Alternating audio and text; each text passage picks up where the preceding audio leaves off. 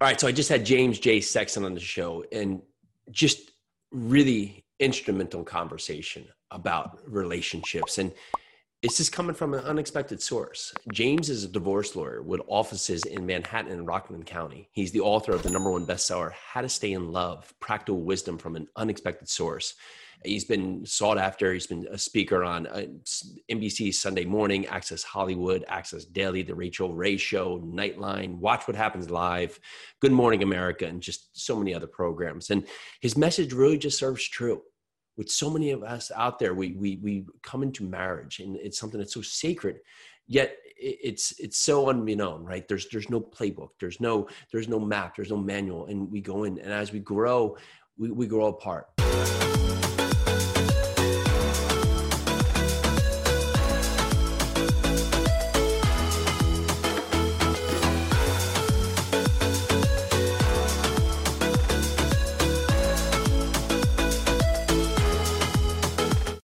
All right, so welcome back to the Jason and Peely Project. Super excited for today's guest, James Sexton. Hey, James, how you doing? I'm great. I'm great. Thanks for having me. So we had a great talk offline. We have uh, very similar principles: working out, getting up early, using our day to build our life. And I'm just, I'm so curious that you work in a practice, right, where you, you find people at sometimes their maybe their weakest moments or, or their darkest moments or just difficult moments hey, how do you uh, keep commonplace and remain I don't know if, even if you do, but remain uh, emotionally uninvolved, where you're able to give the best guidance in a point where where people are looking to you for that next step. Yeah, yeah, it's a great question. I mean, the thing that drew me to divorce law was that fact, was the fact that you're seeing people at an undeniably difficult time in their lives you know uh, in this increasingly curated society where you know we're, we're, we're constantly seeing on instagram or on social media everybody's greatest hits. Meanwhile we're living our own gag reel. You know it's it's really easy to sort of you know put yourself out there as having this perfect life. But when people come to me they can't pretend they meant to get divorced. You know nobody meant to get divorced. Nobody meant to be in my office. You everybody started out the same way. Uh, we want to do this. We want to be together. There's 7.3 billion people in the world and this is the one i've chosen. And and they cannot pretend that they meant to have this happen. And i think there's something really beautiful about that. I think that that's an incredible opportunity. It's a vulnerability that that, that in a very curated world we don't get to see you know we only see it with our closest friends our family members when they go through something that they just didn't expect so for me i, I don't feel their pain drags me down at all. I, it inspires me. I'm, I'm 20 years I've been doing this and I'm still very humble by the things that people put in my hands, you know, the things they trust me with, the, the, the pain they're going through, and the way that they look to me and say, look, help me navigate this. You know, my skill yeah. has always been staying calm and focused in the storm. And and and that you know i'm someone who thrives under those conditions. You know even when, when covid hit you know I, i'm one of those people that like recognizing and adapting is really my skill set. And so hmm. i just went okay this is what we have to focus on. This is what we can do. This is what we can't do. Let's figure out ways to make the best of this and let's figure out ways to live without that. And I, I feel like for me this was the perfect profession but you know i, I also think too there's something to be said for um, you know, whoever discovered water, it wasn't a fish. You know, when you're in something, you don't really see it clearly. And so if you emotionally get yourself too invested in your client's cases, you don't see them clearly anymore. And, and I think it's really, really important for anyone who's in a helping profession of any kind to really be able to step back and to look at it in a really unemotional, unsentimental way and make good decisions and help this person see through their own emotional cloud and see clarity. So that's really been my my secret as a professional. Um, but but I I think that has a lot to do with my own individual personality and my approach to my own life. Have you seen COVID create a whole nother massive shift in relationships because it, there's a point in in relationships where you, you, can be busy right and almost masquerade the problem and now to be put in a place where you have nowhere to go what have has been some of the results that have come to you from there yeah i'd say there's there's there's a couple and there's there's there's covid positive and covid negative i would mm-hmm. So, COVID positive, nothing unites people like a common enemy. And so, when people are struggling with really fundamental things like how are we going to get the food we need? How are we going to keep our children safe or ourselves safe or our parents and grandparents safe? That unites people. It makes them put down all the petty garbage. You know, we saw it after 9 11 I saw it in uh, after the subprime mortgage crisis. You know, I saw people saying, "All right, wait, we're going to lose the house if we keep focusing on the fact that like you're not as romantic as I'd like you to be as much of the time, or oh, we're not having as much sex as I'd like. Like we're going to lose the house. We got to stay focused here." So in that sense, there's something positive that comes from it. On the negative front, unfortunately, I've seen a lot more negative come out of it in my field, and, and that is that that I do think the strain, you know, uh, uh, I think uh, Goethe said, um, "To know a thing, know its limits. When it's pushed past its tolerances, its nature emerges." And I think we're seeing under financial stress, losing a job. Um, those are those are the things that the little cracks in a marriage they start to really become big big uh, fractures you know? And, and and I've always believed and I talk a lot in my book about the fact that marriages people people get divorced like they go bankrupt very slowly and then all at once. And and that's kind of what covid did it accelerated by putting pressure on things. And i would also say that, that some of it is just a function of marital discord that happens because people are just around each other more and you can't really you know a lot of our relationships we we start to distract ourselves from the relationship you know, people have kids and then it's really easy to focus on the kids and just be like two people running a daycare center together. And, you know, you just don't have to really look at the fact that you're not romantically connected or you're not compatible anymore.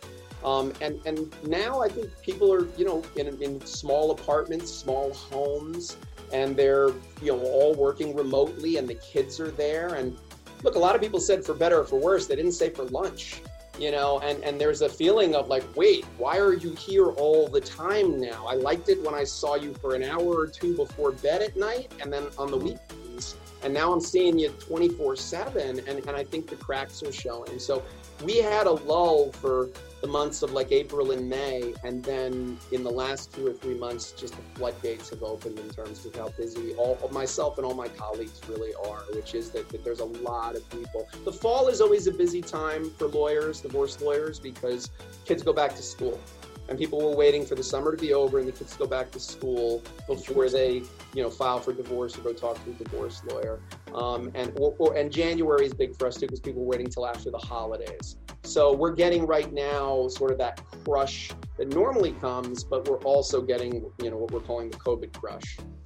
Yeah, you know, I've heard you make the comparison of if you were to pick a car that would last forever right with that that car you know you you you you may not think of it when you're your 20s or even 30s you may pick that you know that lamborghini or that you know that special anti-car. But if you, you it's like the same thing with marriage right? You, you don't there's no playbook or there's no manual. There's so many other things that you you have so much preparation for. And sometimes here you are you're married.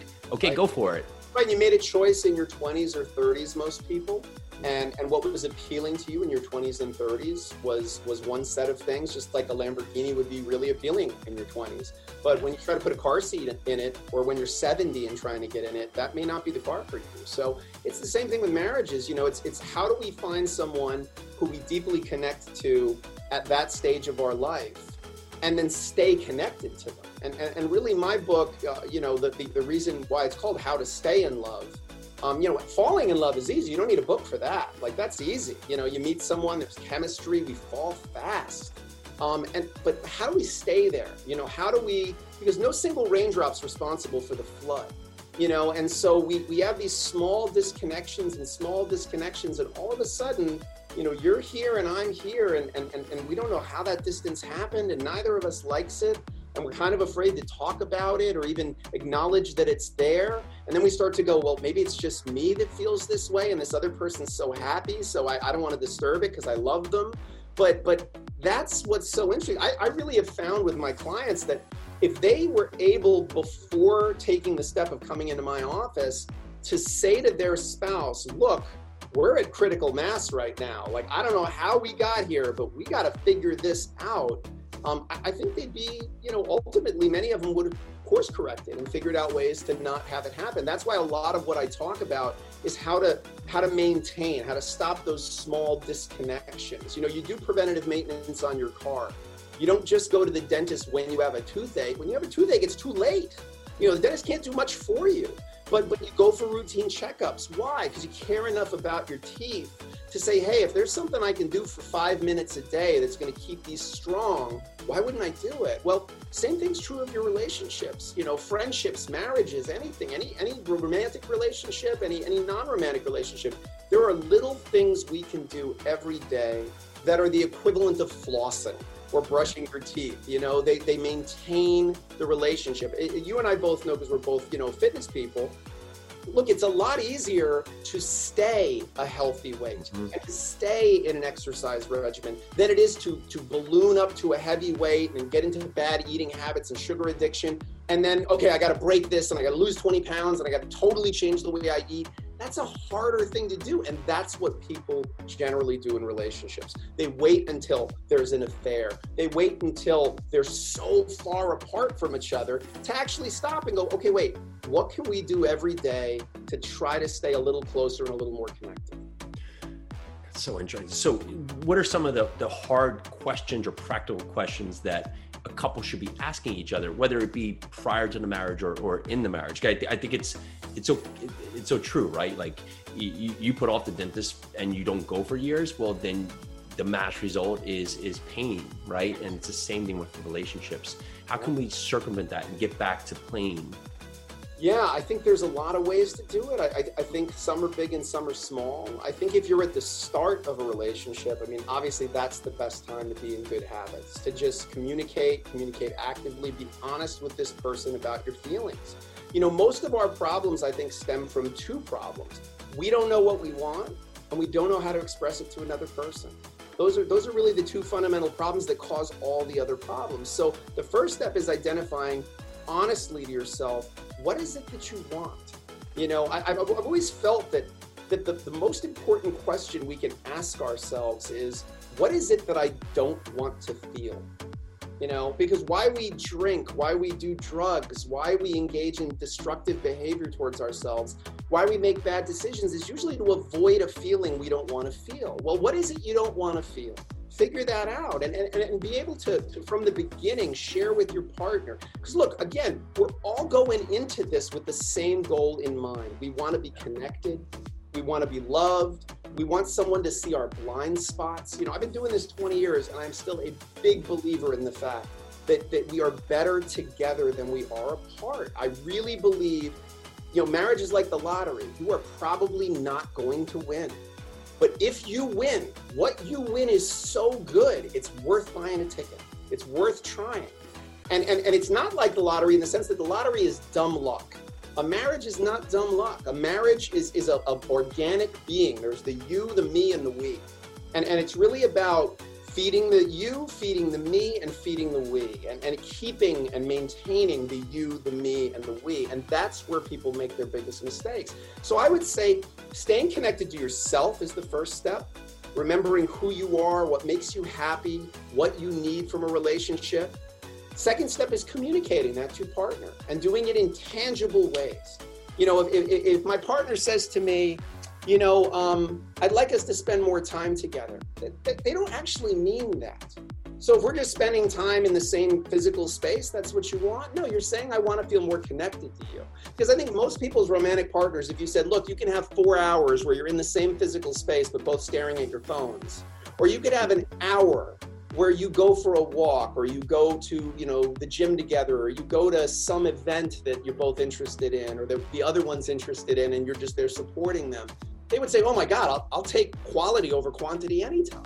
Yeah. But, but we don't know how to ask for it, so we say, "Well, we should spend more time together." Or if you know, if you say, "Oh, I, I wish you know, we want more sex. I wish we had more sex," you know. Well, really, is it more sex? Is it volume of sex, or is it that you want to have the feeling that you're attractive to your partner. Hmm. You want to feel that your partner is cheering for you and, and thinks you're the most handsome, sexy, wonderful guy in the world or the most beautiful woman that there is. I mean, that's the feeling we want. If I said to you, you could have mediocre sex every day, or you could have like knock your socks off sex twice a week, most people, if they're being honest, would say, no, I want like the Sally Showstopper session twice a week. That sounds great to me.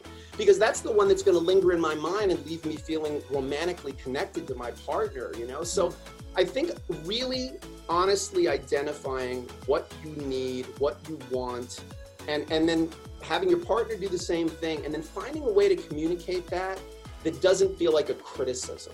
Because I, I really think the biggest mistake people make in, in romantic relationships is constructive criticism. Because constructive criticism is criticism, period. Still crit- and no one wants to be criticized by their partner. We want our partner to to be our cheerleader. I mean, the world is so hostile to us in so many ways. Having someone who just thinks you're the greatest and loves you so much and feels like they're just there, like they just they're so fond of you. It is it's an armor against so many things. And and there are so many ways to just shift the communication. I, I, I there's a chapter in my book about I, I call it like mind control for beginners and I talk about how how I was dating a, a woman once who um, she, she didn't like my stubble. You know, I, I'm a lawyer, so, you know, before COVID, I had to wear suits every single day. And uh, on the weekends, I just wouldn't shave because it was like, man, I'm so sick of just, you know, tearing my face up five days a week. I'd take two days off and then By the second day, I'd have like a little scruffy beard and she had sensitive skin. So, you know, I'd go to give her a kiss or whatever and she'd be like, oh, I hate the stubble. Like, I, man, you know, and it, it used to just i used to feel so rejected by it it was so like wow like it's the weekend like and i, I have to shave yeah. all week and don't you understand that and did it all right so so she could say what she said which is oh and she has a right to be like yeah don't tear my face up with your stubble um, but but there's a better way to do it because a few years later i was dating a different woman and whenever i would shave i'd come out and i'd you know give her a kiss and she'd go oh god i love your face when it's clean shaven it's so sexy you're like don draper on mad men you know yeah. I would have shaved four times a day. I was like gonna carry a razor around all the time. I would I would actually go shave, and then in the morning I'd go down and I'd be like, oh, uh, by the way, I just shaved. You know, if you want to. And, I, and so, what did she do? What did that? What did she, what did she know? She knew, hey, there's a positive way to frame the behavior I want mm-hmm. him to do, rather than pointing out the thing he's doing that's irritating me or irritating my skin. In that case. So that's a huge piece is, is identifying what, what it is you want or need, identifying what your partner wants or needs, finding ways to communicate it that don't feel like criticisms, and that if possible, kind of deepen the connection between the two of you. Because the example I, I just gave, that deepened our connection. You know, I, she, yeah. I, I felt sexy. I felt like compelling and I would do the things she wanted me to do. And then I would actually go in for the kiss. And she was always smart enough to reward that with uh, oh god i love it when you're so smooth you know so this is a win-win for everybody you know but mm-hmm. you got to identify those you know, it's so true. It, it, leads you to the desired result instead of putting you down for the place you're in. And so many times we, it, I, the lack of communication, you can see that in so many levels. You know, I'm sure you see this so many times in, in court cases that the, the inability for the other party to listen, right? Because if to think that we're always right, I mean, that would be foolish, right? So, so to understand what the point is, or even even if we don't disagree with it from the other party, it gives us context how to respond, right? Because I'd find, you know, when when I had a relationship that didn't work, it would just be that I wouldn't be open to listen to their side, right? And that would be that would be the big thing. Like, it doesn't matter what they're saying, right? They could say the sky is blue, but I've already chosen they're wrong. And when right. you when you make that decision, there, there's no hope, right? Because you yeah, and you're arguing very often with a feeling. Mm-hmm. And, and, that's futile. It's futile to argue even with your own feelings. Well, I shouldn't feel that way. Okay, but you yep. do. But you do. You feel that way. So honor that. Look at it. Be honest about it. You know, like, well, I, I shouldn't, though. I shouldn't feel that way. I, I see this in COVID now with all the discussions I have with friends because they'll say, oh man, you know, it's so tough and it's stressful right now. And I just feel like, God, when am I ever going to be able to go anywhere? But, but, you know, I'm really lucky. I'm really like, I shouldn't feel that way. I'm really lucky. I still have a job. And I'm like, wait a minute. Why would you say that to yourself? Like, it's okay. It's okay to say, yeah, I just feel really garbage right now about this, you know, and, and, and that's okay. Why, why say you shouldn't feel that way? Very often we're arguing with our partner's feelings. Yeah. Instead of just hearing those feelings and, and, and acknowledging them and maybe saying, oh, okay, I, I know that feeling. Like I have that feeling too when the following happens or, or even just listening to it. Like, look, we, we tend to want to solve for, right? So if somebody says, you know, oh, I'm, I've just been feeling, feeling so stressed at work lately, we start to, particularly men, say, oh, well, all right, have you thought about maybe getting another job? Or, well, you know, maybe you need to talk to your boss about X, Y, and Z. Or maybe you need to confront Karen in accounting and tell her, you know, that she can't talk to you that way. And really, what what we need to be doing is listening to that feeling and going, yeah, that's that's got to be really hard to carry that around, you know, yeah. and and just let that be, and let this person sort of. Because again, if if a feeling lasts long enough, sometimes feelings are like clouds; they just pass with time, and then why why engage them if we didn't have to, other than to acknowledge them, you know, other than to acknowledge them and be supportive. But if it if it doesn't last as a feeling, like don't don't feel you have to shift around things or solve for it. If if it may just be something you need to express or acknowledge for yourself. How do we turn around marriage that we don't have such a dramatic percentage of relationships, and unfortunately ends in some capacity? What would be if you were to scratch everything and say, okay, let's start over? What right. would be your thought? well, I don't think you can approach? do that. I, I, don't think you get to sort of erase the past and say, all right, you know, that's it, we're done. Um, I, I think it's a bit like weight loss. You know, you have to take an honest look at where you're at. You know, I see people all the time who say, you know, I want to get into a fitness regimen. Um, I haven't been exercising at all, and I'm 20 pounds heavier than I'd like to be. So I'm going to go out tomorrow and I'm going to run seven miles. And I go, okay, well, that's you're just doomed to fail. Like you're not going to be able to walk the next day, and you're not going to be able to do it. You'd be better off for the next five days walking for 20 minutes yep. consistently, physically. That would be better for you. Mm-hmm. and it would set you up for success as opposed to failure. So, same thing with relationships. If we say, all right, that's it, day one, we're starting a whole new relationship, no, you're not. I mean, it's a lovely thing to say, you know, it sounds nice. And I'm all for symbolic gestures. I think we live in a symbolic world. So, I, I think, you know, if you really like the symbolism of things. Yeah, okay, so move the furniture around in the living room so it reminds you, hey, we, we've changed something here. You know, or buy yourself, you know, each of you some new piece of jewelry or some reminder or wear a rubber band around your, your, your wrist, you know, so that you both have a tangible reminder of something. It's the reason why you and I are both tattooed, you know, heavily tattooed. I, I, I know both of us, our tattoos they're reminders of important moments and important concepts in our lives. They're, they're reminders of, of spiritual and emotional things or of people or experiences. It's the same thing. We live in a symbolic world. So I, I'm a believer in the symbolism. But the idea that, okay, day one, we're starting over, no, we're not. We have certain ingredients. And we've cooked a meal that does not taste good with those ingredients. Okay. So what are we going to do? Well, once you put the salt in, you can't take it out, you know? So what do you do? You go, okay, what ingredients do we have? We got to throw out the meal. This meal is not working for us. What ingredients do we have? Okay, we've got 10 ingredients. We made a bad meal out of those ingredients. So we got these 10 ingredients. Which ones could we get rid of? Which ones could we not use as much of if we can't get rid of them? What new ingredients could we put into this and how could we then mindfully take the same ingredients and make a different meal? And I have to tell you something. This is something we all know can be done. If you give me the same 10 ingredients and you give Thomas Keller from the French Laundry those same 10 ingredients, what he makes is going to be way better than anything I make. You know, there was an episode of Top Chef where they had them go into like a, a convenience store and buy just anything you get in a convenience store potato chips, Slim Jims these people made beautiful dishes out of these strange, you know, useless ingredients. I wouldn't have been able to do that.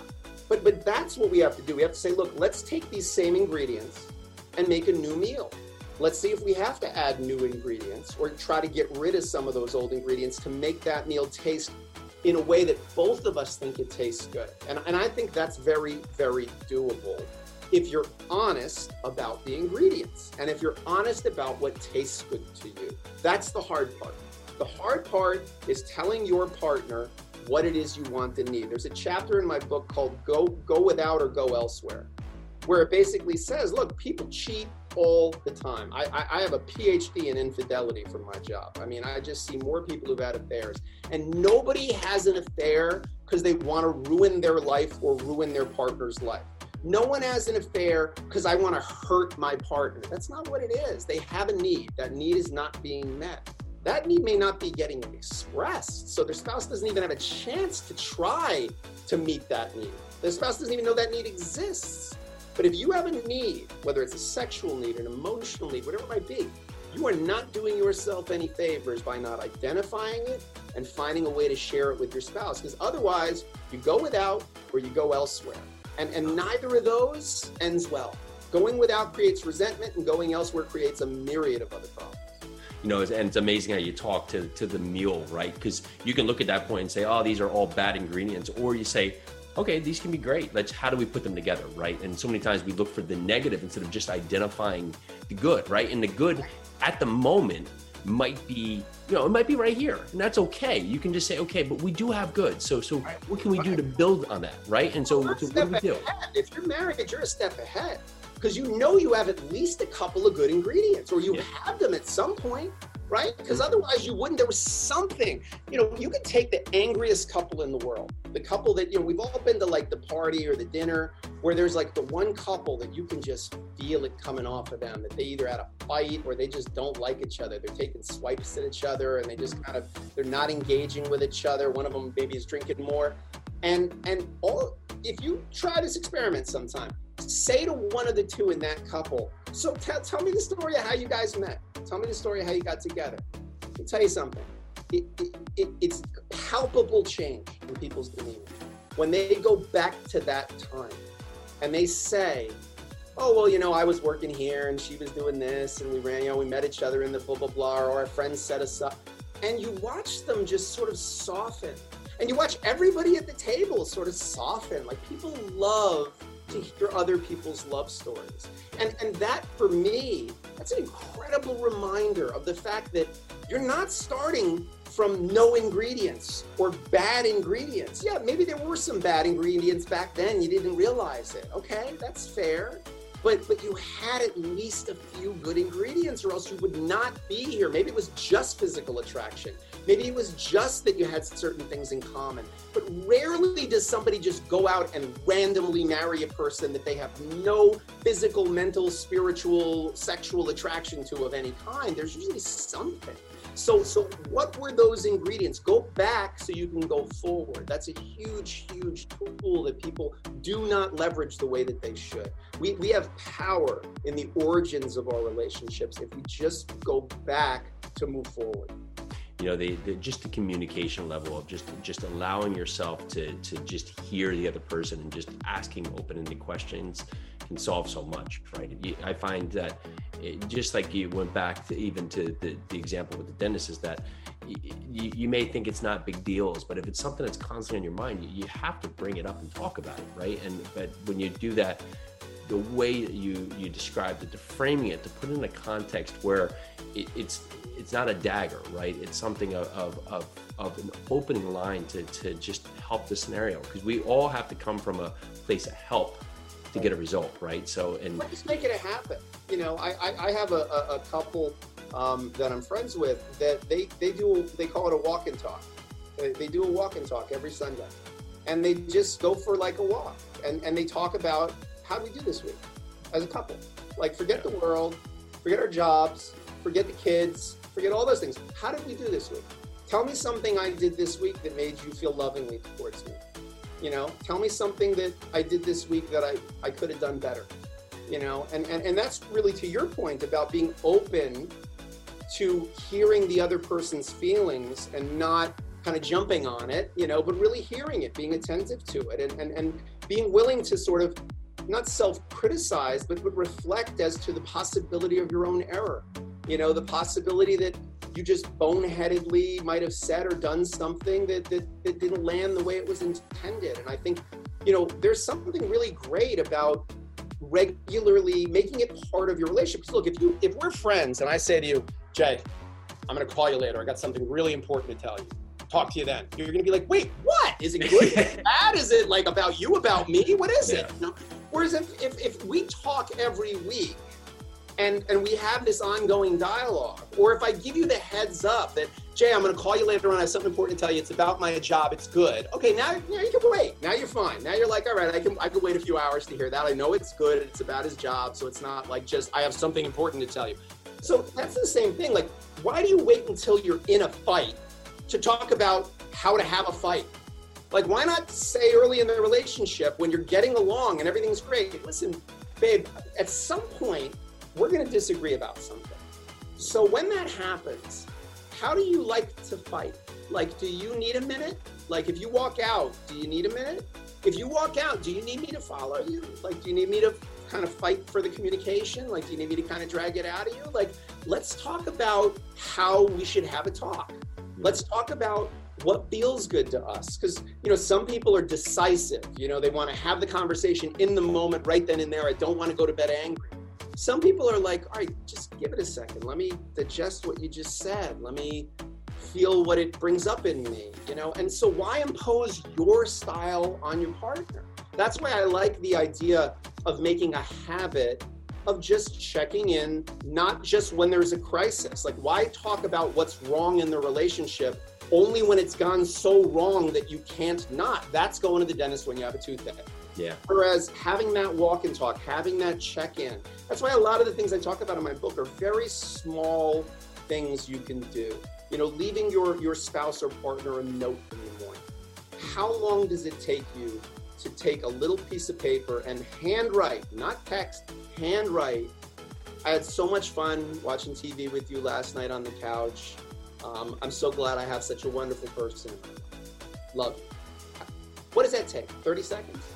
What does that communicate to the other person though? I was thinking of you. I feel romantically towards you. I feel positively towards you. I appreciate you. You know, that you were part of my morning, that you were part of my thoughts. Like it conveys so much. I, I had a friend who was newly engaged and just moved in with a with a woman. And I told him that that habit because he said people you know when you're a relationship expert people invariably say to you you know oh give me like a tip give me like a hack i can do so that's what i give most everyone wants the hack right i give yeah. it to men mostly i say to them listen write a note write a note just every day leave a little note even if you're going to be in the house and she's in the house too, just like leave it by her coffee cup or leave it by her, or put it on her makeup mirror, or put on her makeup mirror a little note that just says you're the prettiest girl in the whole world. Like something he, this guy came, he was a guy, we went to the gym at the same time every day. So I would see him every morning.